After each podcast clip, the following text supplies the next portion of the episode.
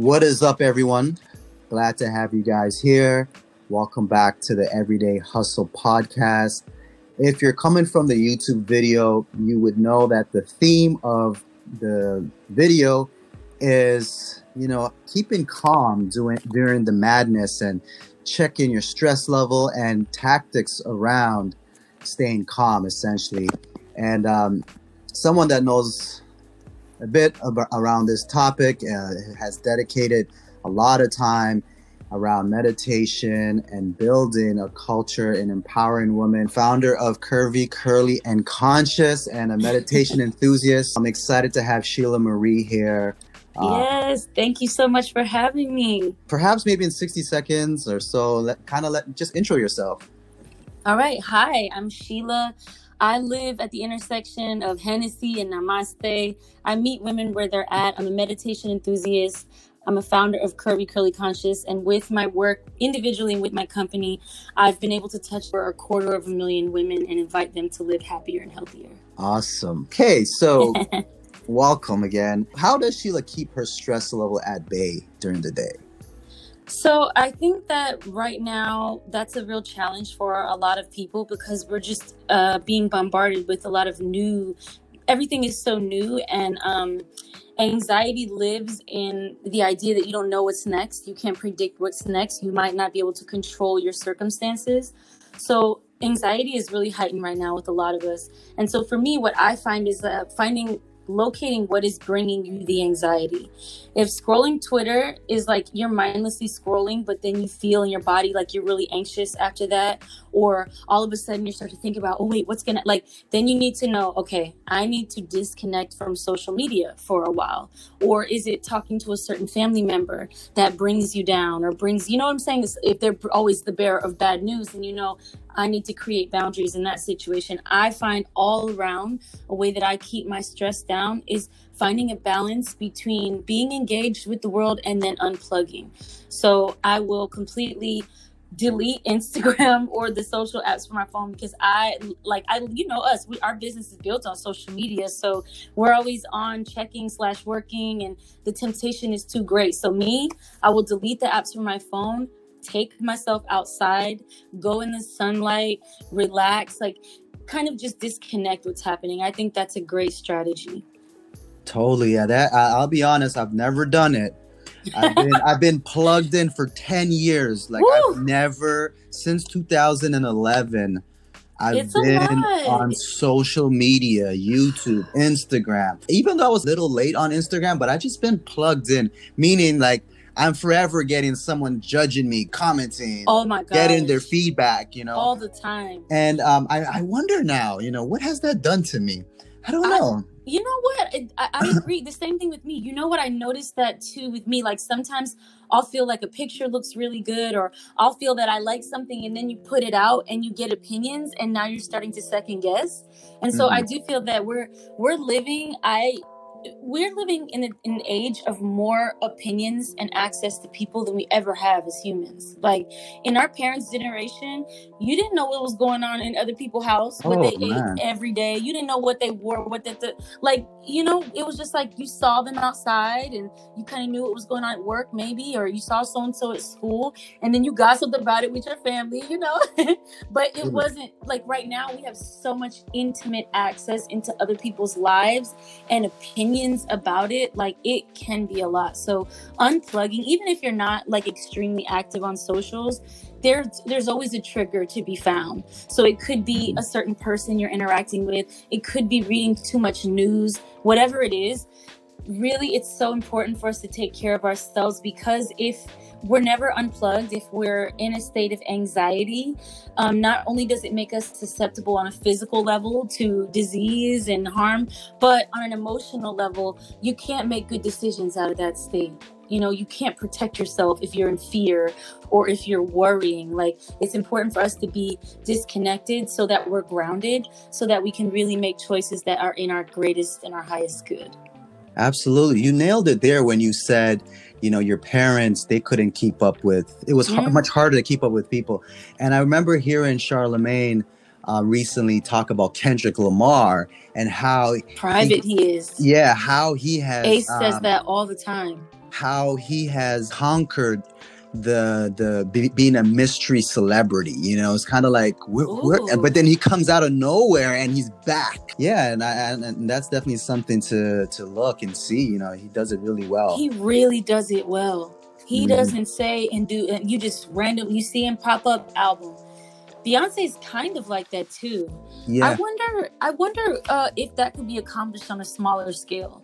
Like, is it just because they're so like so famous and they have so much of a system behind them, or like, wonder how we could access that at our levels too? That's a very good question to think about. Yeah. Mm-hmm. So meditation, big yes. component of what you do. Let's mm-hmm. talk about it. You know, like how what what you, what are your thoughts around it? How does it help in com- yeah. the life stresses? You know what? I am not a person. So I definitely. I you are not a person. no, I am not a person. Haha! I tricked you.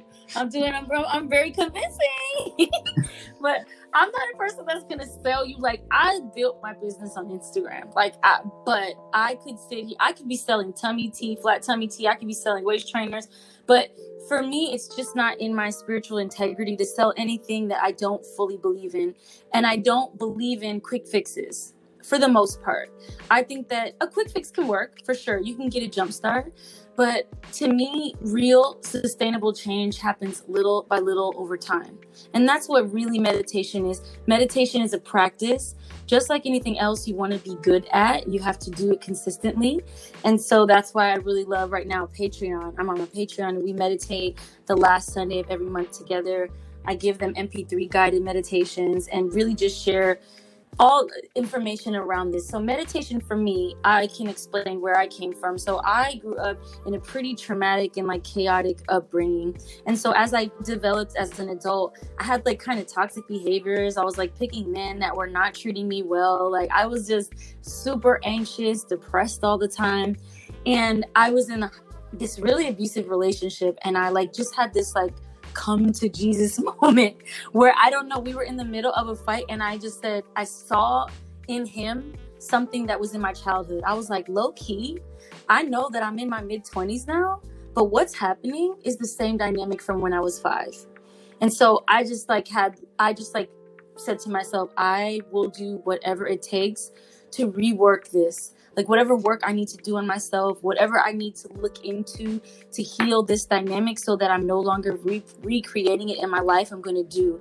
And one of the main things that I did, I did traditional talk therapy, yoga, but meditation was really the thing that allowed me to shift my thoughts, my beliefs, and really my life to a more positive, like fulfilling frame of mind. Because it's like a computer you know if you have it this is how i feel a lot of times. I've worked with thousands of women. It's like you see it so much that now it's like a pattern. It's like if you inherited a computer from your grandma and you just started using it. Like you didn't like investigate what the programs were on there and you just started using it and you're like it's just running so slow. It keeps crashing. Like oh what's wrong with this computer? And then you take it to geek squad or whatever and and they're like you have um, 1800 videos on here. Did you know that? You have anti-Norton whatever virus. Do you even? You, nobody even uses that anymore. Why you still got that on your computer? And that's really how our internal minds work. That's how our subconscious works. Is that a lot of us have these systems and these programs that are running our lives, whether we know it or not. But we've never even gotten close to it. A lot of us are scared to get close to it. So sometimes we're creating a life, and it's like, is are these decisions yours?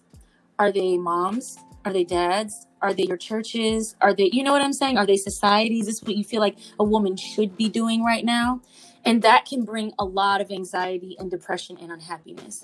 And so, what meditation allowed me to do, among other things, was really, it allowed me to see myself and get close to myself. I started to say, wow, like I am saying really mean things to myself. Do I talk like that to myself all the time? You know? And I realized I was. And if I never, it's like if you can't, you can't kill that which you don't name.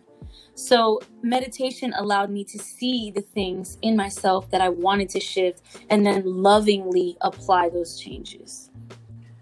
Totally agree with you. I'm actually getting much more involved around studying the consciousness, studying the subconscious. I'm actually going to Tennessee next week to attend something called Psych K. Have you, have you, have you ever heard of it? No. What is this? Uh, yeah, it's a place, it's a seminar that they have all around the world that goes into tapping into your subconscious and figuring out what you have learned, what you have downloaded and installed there, because everything's automatic there. And that's Yeah, it's habits, programming. it's Yeah. programming there. I've been, you know, really diving into this whole new space of consciousness and the sub, especially the, the subconscious because we're great role models, we're motivators, but there's still stuff, you know, that we we Oh, we're not aware of that have been planted there that we don't even know. So I'm looking forward to seeing some of these um, invisible scripts that are in me Correct. Correct. that um Because a lot of people, if you ask them, they'll be like, I'm fine. Like, Oh, yeah. I don't, you know, like on a conscious level, you can give these answers, but that's not where our real, um, that's not where we make the real decisions. A lot of these decisions are on autopilot from your subconscious. And so it takes a little bit of work to actually see what's there. And um, I, I noticed that, like, it just completely changed my life. Like, I can see certain people that I grew up with, or even certain members of my family who really were not comfortable doing this type of work. And sometimes I go back and I'm like, whoa, like this is what I used to think. You know, if I didn't, if I didn't shift some of those beliefs, I might be in a very different, different space for sure. back in the days when i say back in days a year ago uh Uh, it feels like forever. I noticed that for many years that I felt like I needed stress in order to feel like I mattered or what I was doing mattered. Ooh. So I would always just say I'm stressed or even almost kind of in order to feel like I was doing something, I needed to be stressed. Interesting, Adam. Yeah. And and and it almost became an a, an unwanted Addiction. addiction, right? It's kind of like yeah. And I've I've had this condition for like years. I'm talking about almost a decade of you know looking at my task list, feeling I created the damn task list. I'm looking at it. Why am I stressed? I created it. I, and you know just same way. and um yeah. So recently, as in like I don't know six months, I started saying, why do I need to feel this way in order to feel productive, to feel like I Correct. mattered, like I'm like you know I'm Well, important, you know, or like I've a lot sorry, a lot of men sorry to interrupt you yeah, yeah. but a lot of men their value is tied to their productivity you Oh, know society tells you as a man specifically if you're not producing if you're not making money Mhm. you are not valuable like adam the person and like that when when your productivity and your money is tied to your worth as an individual that can that's like a very strong motivator to never stop working. That's why like i'm the same way like you know type a our, our society rewards this also. Look at my husband one of his biggest songs is hustle hard. Like mm-hmm. our our society rewards this type of uh work to the bone don't sleep grind culture. But I, I, we need to consider that maybe we need to stop grinding because we're not a machine. That's what a lot of people have discovered throughout this whole lockdown situation is it's caused a lot of us who our value is tied in the moving around moving fast doing this posing here. I got i got my my outfit and i'm posing to, like our identities are all being challenged right now. So who are you if you're not bringing in a certain amount of money? Who are you if you're not out and about and being seen? Who are you if you're not working all day you know? Are you Yeah. still valuable? Are you Oh, still yeah. worthy? And I, I think i went through this too. I'm the same way. I live with a to-do list and that's why i need meditation so i can remind myself that i am not just a person. I have to talk to women all the time and remind them you were not created. Like you of all people like your spirit didn't come into this body in this particular time right now to live lose weight and pay bills this is not your life. Like you know we're not um machines. We are more than that you know we are beings. And really i think what i found with myself what i found through through my company really Curvy Curly Conscious is like my purpose. And like what drives me even if it wasn't bringing any money even if nobody was looking what would i be doing anyway and I would be doing this. I would be talking to women. I would be working with women. I would be talk like going to that Psych K thing. Like that's me all day. Like I just love learning about the mind, about the body and spirit connection, and I love learning about how we can really live better. And I think that um, I really love that you said that, Adam. And I actually feel like you should get Ace on here because I feel like you guys could have a really good conversation about like man, man to man, like. I actually had Ace um, on a session, um, but oh my gosh, I, you know what? He mentioned it, but I never heard it. I would love to hear that conversation because I think it's it's it, it hits different to men of color. Yeah, for sure, mm-hmm. for sure. You mentioned the fellas, so what message do you have to us, the fellas, mm-hmm. that we should mm-hmm. consider that mm. woman face? That way we can be more mindful of it. Ooh, wow, that's crazy. Me and my husband just having these conversations lately because he's been reading so much. Wow. Wow. I would say, wow, that's such a big question because it's like we live in a patriarchal society we live in a society that by nature puts men's contributions over women. So, what that does to men, it's a twofold thing, right? So, for example, when you have a son, right, uh, for the most, not for the most part, but things are changing, but you'll hear a lot, especially in black families, like, man up. Uh, if they have a cut, like, yo, stop crying. You know, we don't cry. Big boys don't cry.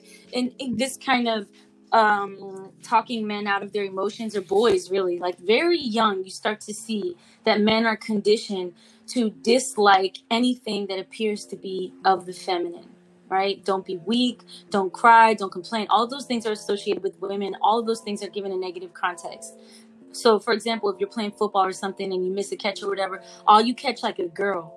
Okay so what does that mean about girls then? So mm. what i would say is on a spiritual level there's this idea of projection and that if you spot it you got it right? And that people i believe everybody comes into your life to promote your spiritual journey. I don't believe in mistakes and coincidences. I think on a spiritual level you asked for all of this in advance. That your spirit asked to have this particular experience in this body. And the and the reason why is for you to figure out. That's your life's like journey. That's your like lord of the rings right? But so everything exists within everybody. We all come from something that's greater, but we all have it within us, right? So the same feminine energy that we have also exists within men. And the same, not tied to sex. I'm not talking about gender or sex. I'm talking about uh, energy and masculine and the feminine, like the yin and yang. So if we all have a divine combination of masculine and fe- feminine energy within us. But men from a young age are told to disassociate from their feminine energy. When they see it in women, they push it away. So I have noticed, I can speak for myself, right? In my marriage, like I, if I'm ever like vulnerable, if I'm like, um, not ever, but this was something we struggled with in the beginning. That the more I became vulnerable, the more like I was into my emotions. I'm a person who definitely is not afraid to feel my emotions.